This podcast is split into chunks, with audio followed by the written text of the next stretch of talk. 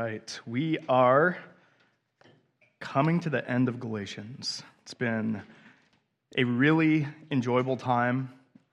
And Paul concludes his letter in very practical ways. He's clearly being asked some questions um, in dialogue with these churches. And these are questions that are very familiar to Paul because they are kind of a human way of responding to the freedom that is offered in the gospel. And the question goes something like this If we are saved by grace, if coming to know Jesus truly does forgive us of our sins, if the religion that is known as Christianity is not about doing, but is about done, then doesn't that mean that we can just kind of live however we want? Doesn't that mean that we can just sin so that more grace would abound. And you can tell that Paul has faced this question a lot because he answers it several times in different letters in different contexts. And his answer is very consistent it's by no means. And he also says that the condemnation of outsiders against Christians who live in that way, who say, you know, there's something inconsistent about your life and the God that you claim to follow, that that is a just condemnation. And so in Galatians, at the end, after kind of making a full throated defense of the reality that we are justified by faith and faith alone, that we cannot stand before God and point to anything that we have done as a reason for being saved. After making that defense, he then turns to the Christian life. How do you then live? And how he frames that is in the very first verse of chapter 5 For freedom Christ has set us free. You are set free from guilt and sin and slavery to be free. Stand firm, therefore, and do not submit again to a yoke of slavery. Elsewhere, he says, Do not use that freedom to indulge your flesh, but instead serve one another. And so now, in verses 1 through 10 of chapter 6, Paul starts to work out what it actually looks like in a community when a community of sinners comes together because they have been called out of darkness, out of sin, into life, into light, and how that works. And here are some of the things that just kind of like thinking about this text jump to the forefront of my mind. Here's what it feels like. Here's what it's like to belong to a community like that conflict, difficulty, jealousy, strife, anger, envy, but also reconciliation, restoration, sacrifice, selflessness, humility, gentleness. You see, when you come to faith in Jesus, when you are called into that community of faith, which is these local churches, the conflict does not stop. You're not all of a sudden made perfect. Yes, you are justified. You are declared righteous by God. And yet you remain a justified sinner you still sin. I still sin. We still sin. And so that means that that type of community that's holding on to those two things is incredibly messy. And so he writes this letter very practically to try and help at the end, especially to encourage us what we should do, what we shouldn't do, and then how we are to do it. So I'm going to go ahead and read chapter 6, verses 1 through 10, and then we'll go through those three instructions that Paul gives us here. Galatians 6, 1 through 10. Brothers, if anyone is caught in any transgression, you who are spiritual should restore him in a spirit of gentleness. Keep watch on yourself, lest you too be tempted.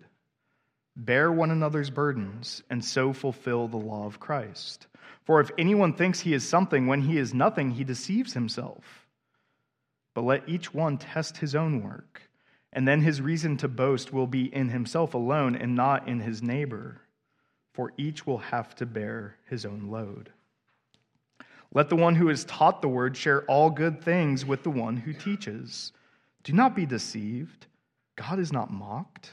For whatever one sows, that will he also reap. For the one who sows to his own flesh will from the flesh reap corruption, but the one who sows to the Spirit will from the Spirit reap eternal life. And let us not grow weary of doing good, for in due season we will reap if we do not give up. So then, as we have opportunity, let us do good to everyone, and especially to those who are of the household of faith. Please pray with me. Father, this is your word. You desire that the reality of our salvation would not just remain as an abstraction in our minds, but that it would actually flow out of our hearts, everything that we desire, want, believe. And Lord, what that means is that it impacts what we do that we begin to love as you have loved. But we do not love to earn, but we love because we long to see your grace multiplied. And we long to see that in the people around us, in our neighbors, and in our brothers and sisters of the faith. So, Lord, we ask for your help as we consider these things this morning, that we would be faithful that we would walk in light of the gospel that we have received, and that you would help us, Lord. It's in Jesus' name we pray. Amen. So, what to do? What are you supposed to do? If you are walking according to the Spirit, keeping in step with the Spirit, if you have fruit of the Spirit in your life, what should you do? Well, you should look out for one another. You should want to help your neighbor, your brother and sister in the faith. You should want to see them thrive. You should want to see them strong. You should want to see them walking in the Spirit as well. And this is where Paul starts in this section is the very first thing he says in verses 1 and 2 is that if anyone is caught in any transgression, you who are spiritual should restore him in a spirit of gentleness. And I know the human heart because I have one. And so when you read that, you are looking for the out. You're like, oh, yeah, the elite Christians, the super spiritual Christians, they are the ones who should do that. That's not what this means.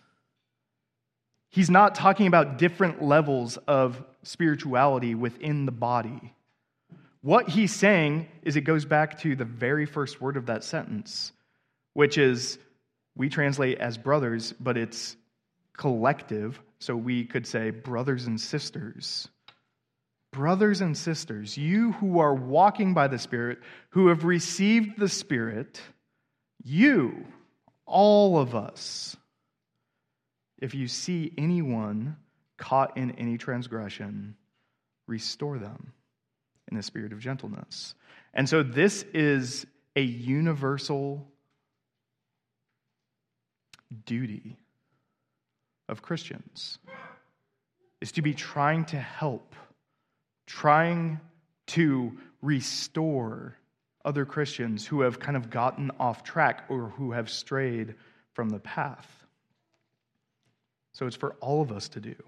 This is not just for the more mature or the farther along, because then no one would ever do it, because there's always going to be someone who's more mature, and we just all be waiting for that person to do it. It's for us who have the Spirit to do this.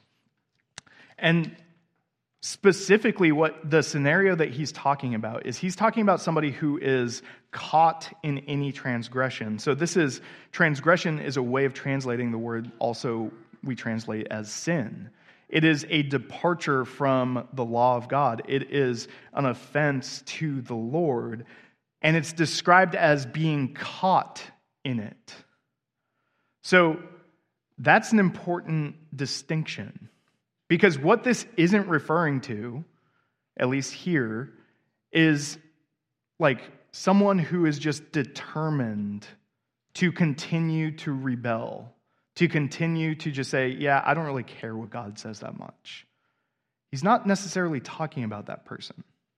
Instead, he's talking about somebody who desires to walk with God, who desires to repent of sin, who desires to follow. And yet, even when you have that desire, even when you have the Spirit indwelling you, we can be caught in transgression. There's a couple different ways to be caught in transgression. The first is that you get ambushed. And this doesn't make you a helpless victim. You still are responsible. But what it means is that we are just vulnerable, that we have an enemy who is stalking us. And there will be times in your life when you get caught with your guard down, where you get caught unawares, you get caught in a moment of weakness, and then you're ensnared in a web of sin. And it's destructive and it's isolating. And it causes all kinds of questions to bubble up. Like, am I really a child of God?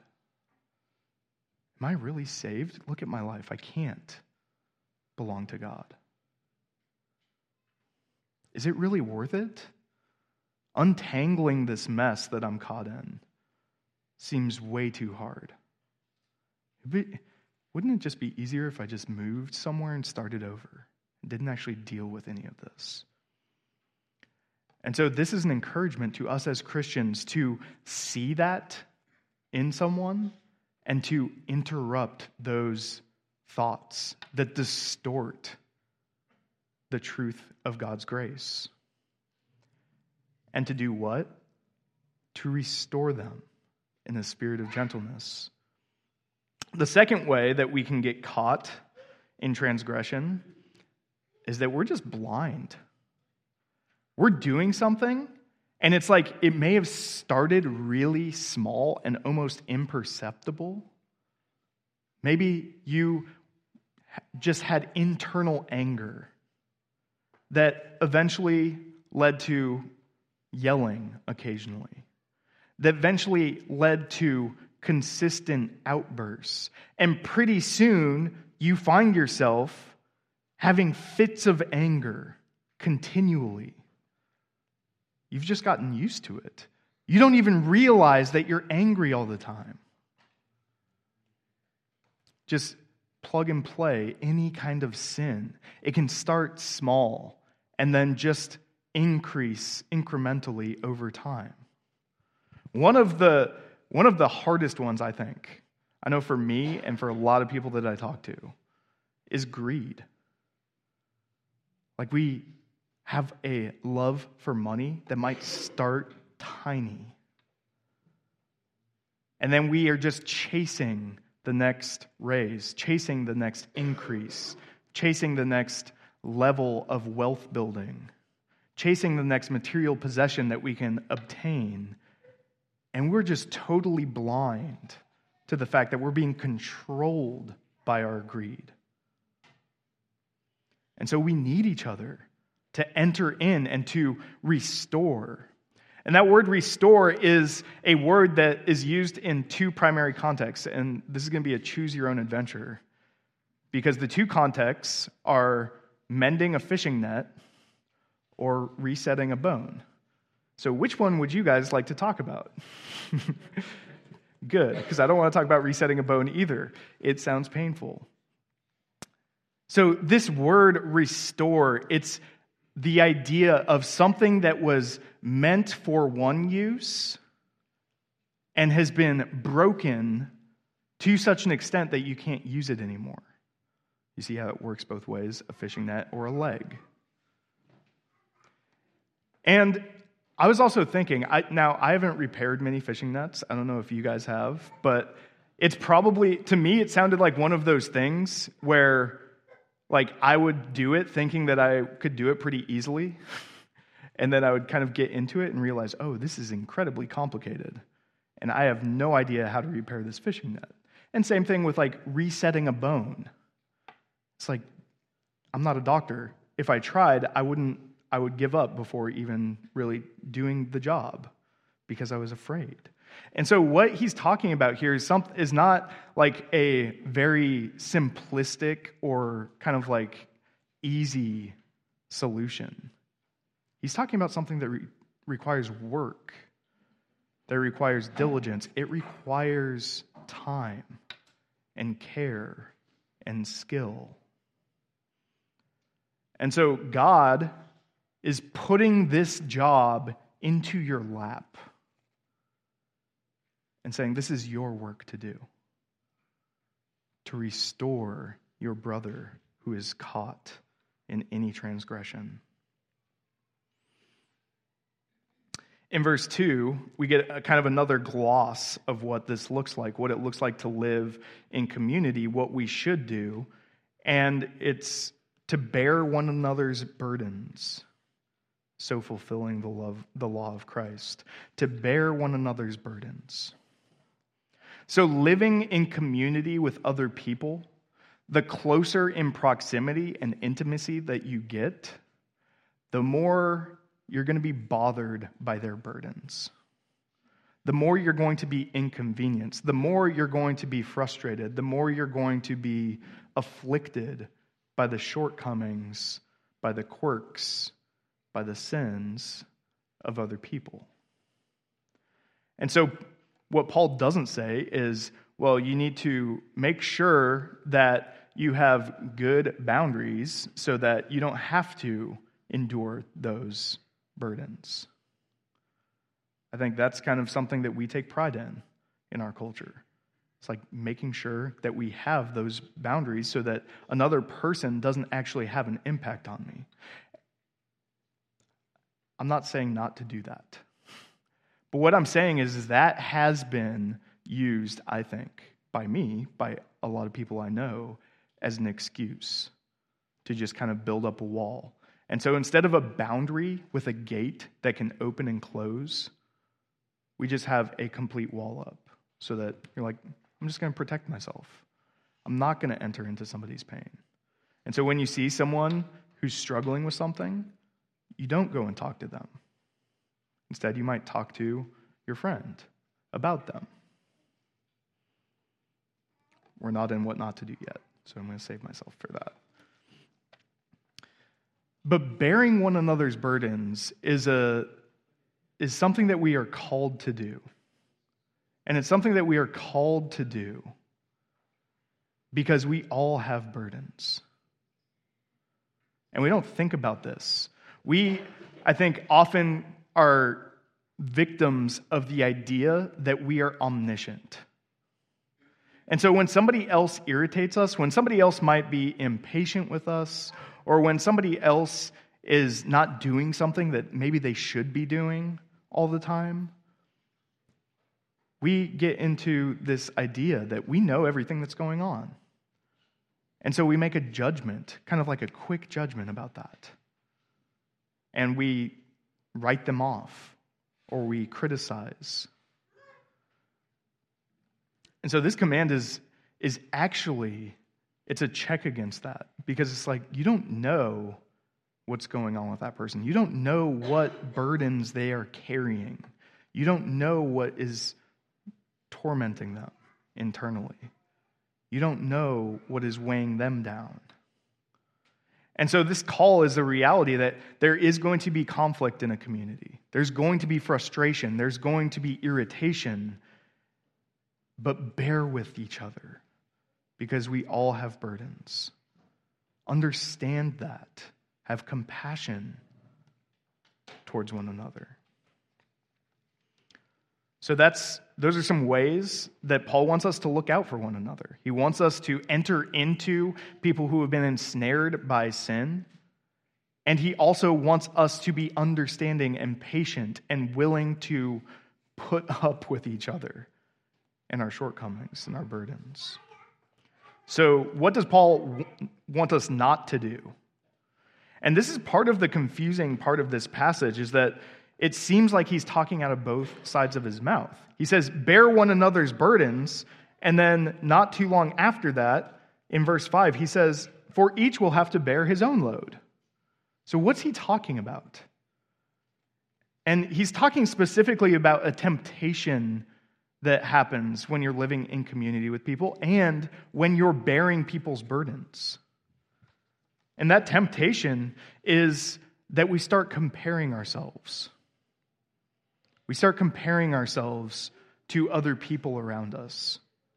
And you can do this both ways. You can make yourself feel really good by comparing yourself to someone who is caught in a sin. And it can kind of give you this like superior air of self righteousness. It's like, oh, yes, I'm very spiritual, so I'm going to help this poor person who isn't out of their trouble. And you go you grow proud. So there's a incredible temptation that comes along with someone else's sin. That's why he does give that warning in verse 1 keep watch on yourself, lest you too be tempted. And he picks up that same theme in verse 3, where he says, If you think you are something when you are nothing, you deceive yourself. And so, the best way to think that you are something when you are actually nothing is by comparing yourself horizontally, especially to people when they're in their lowest points in their lowest moments. And you can become incredibly bitter. You can become incredibly proud if you're doing that consistently. Some of the specific things that we're tempted to when we see someone caught in sin, when we are comparing ourselves, is gossip. This is a way that we sin against each other. Is instead of following the biblical command of when you see someone in sin to go and restore them, you go and talk about them with someone else. That's gossip. Go talk to them. That's the first conversation. Go to them. Go to your brother. Go to your sister. Talk with them. That's scary. It's really not that scary. Go seeking to understand. Go and ask them questions. Go and invite them to share more and you might start to understand their burden a little bit better and to relieve them of it. We already talked about pride, and then envy is another one. When you're comparing yourself to other people and you see other people whose lives just seem to work, who seem like they are walking with the Lord in maturity and joy and consistency, and all of a sudden you start to kind of despair and you grow envious of what they have. You grow impatient with the Lord that He hasn't worked with you in that way. You grow neglectful of the gifts that you have been given. And instead of trying to cultivate that slowly over time, you're going to be tempted to give up. You're going to be tempted to kind of self promote, to appear to be more than you are. And this is why Paul takes us in verse 5 and reminds us that every single one of us, we will stand alone before God. You will have to bear your own load. And that's really the biggest danger of when you're starting to compare yourself to other people. When you're starting to kind of try to assess where you're at spiritually by looking at somebody else, is that you're losing sight of Christ. You're not looking to him. He is the standard. He is the only one that you'll be judged by. It's his law that you're commanded to fulfill. And that leads us to how to do this. How do we do this? How do we live faithfully in a life with other Christians? And this isn't really Paul's point here, but he offers us just a couple of little nuggets that I want us to consider.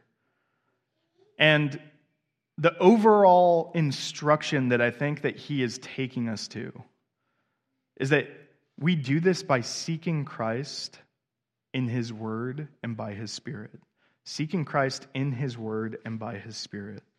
There's kind of this awkward trans- transition in verse 6 where Paul says, Let the one who is taught the word share all good things with the one who teaches. And then he goes into this idea of you reap what you sow. So if you sow to this, you'll reap that. If you sow to this, you'll reap this. And what I think he's doing here is he's centering us on what we find in Scripture. And the encouragement here is yes, to take care of those who are teaching you the word.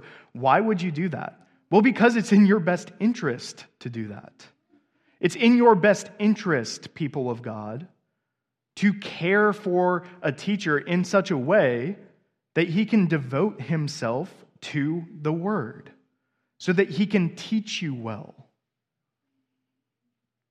And implicit in that is instruction to the teachers to live a life in such a way that you're not needing that much. That you're actually receptive to the gifts that the community is giving you. And so, I'm not necessarily talking about here at this point. I'm talking about wherever you go as a member of a church.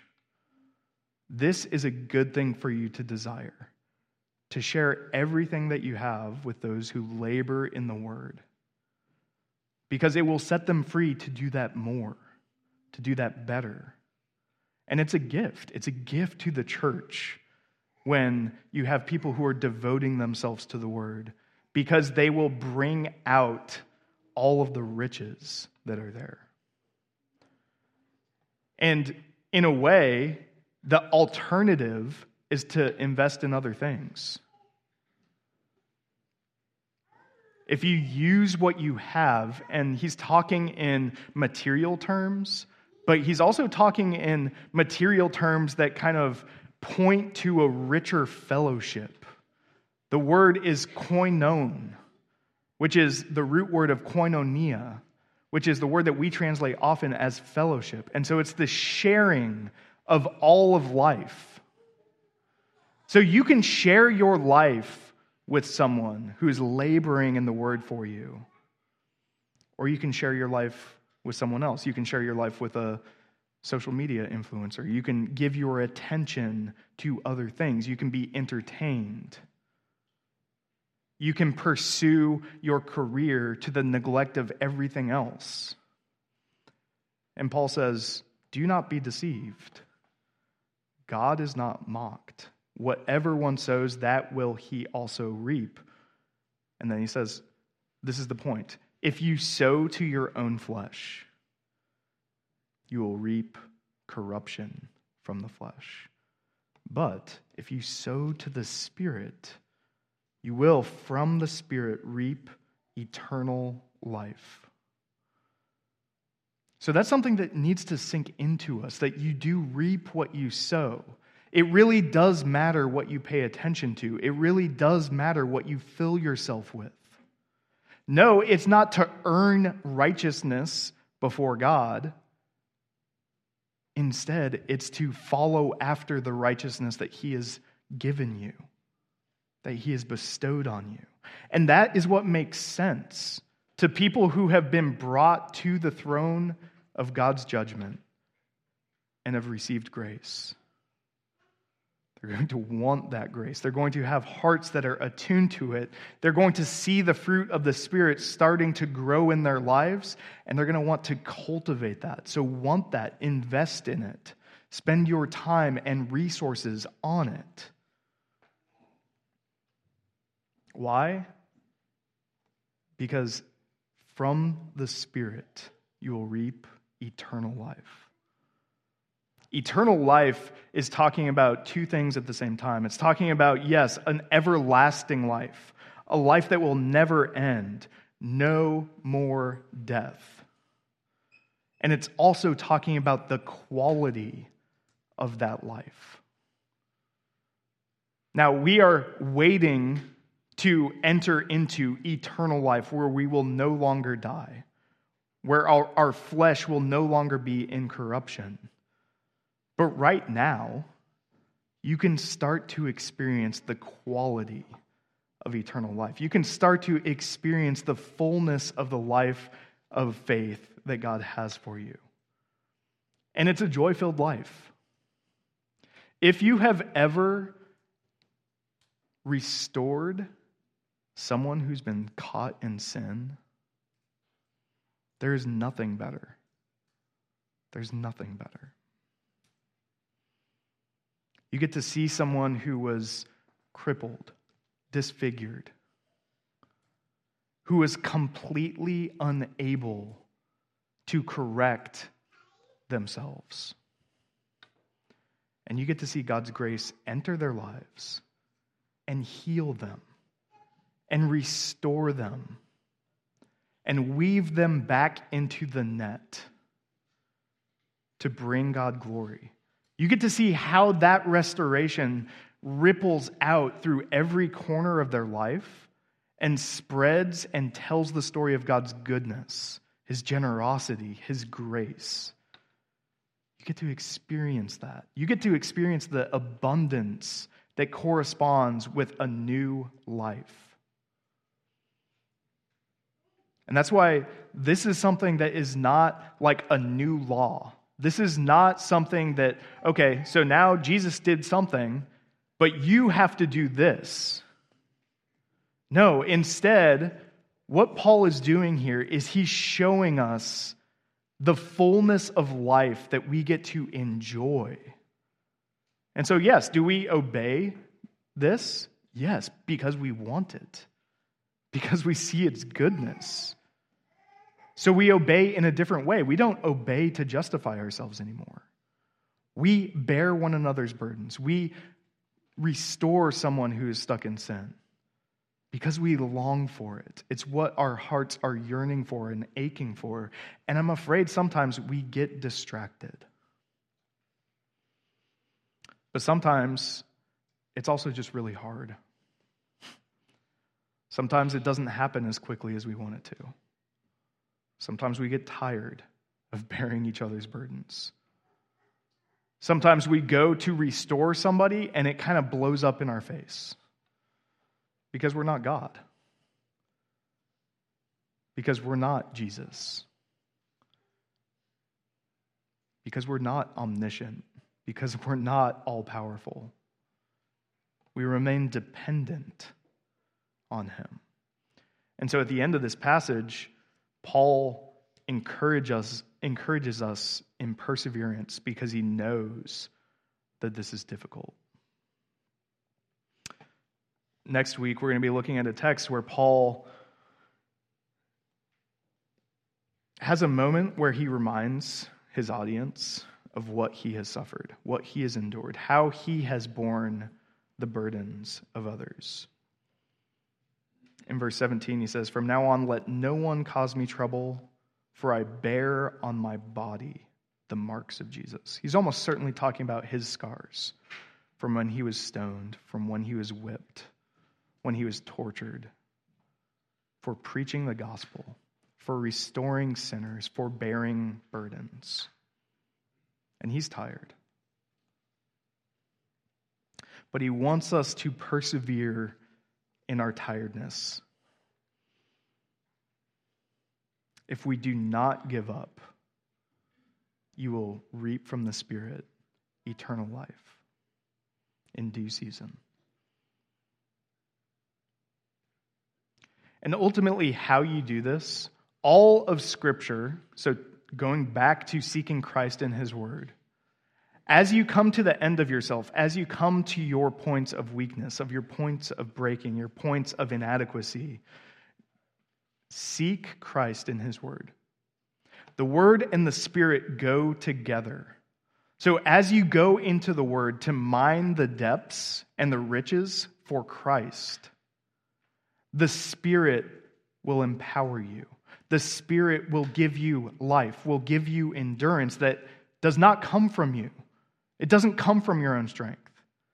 Because that's one of the keys, going back to verse 2 for a minute, that's one of the keys of the command is to bear one another's burdens. Here's what he doesn't say be crushed by one another's burdens, so that now instead of one person who's crushed, there's two. No, bear, carry them, help. But you don't do that in your own strength. You do that as you're filled with the Spirit, as the Word empowers you to see Christ, to be reminded of all that He has done.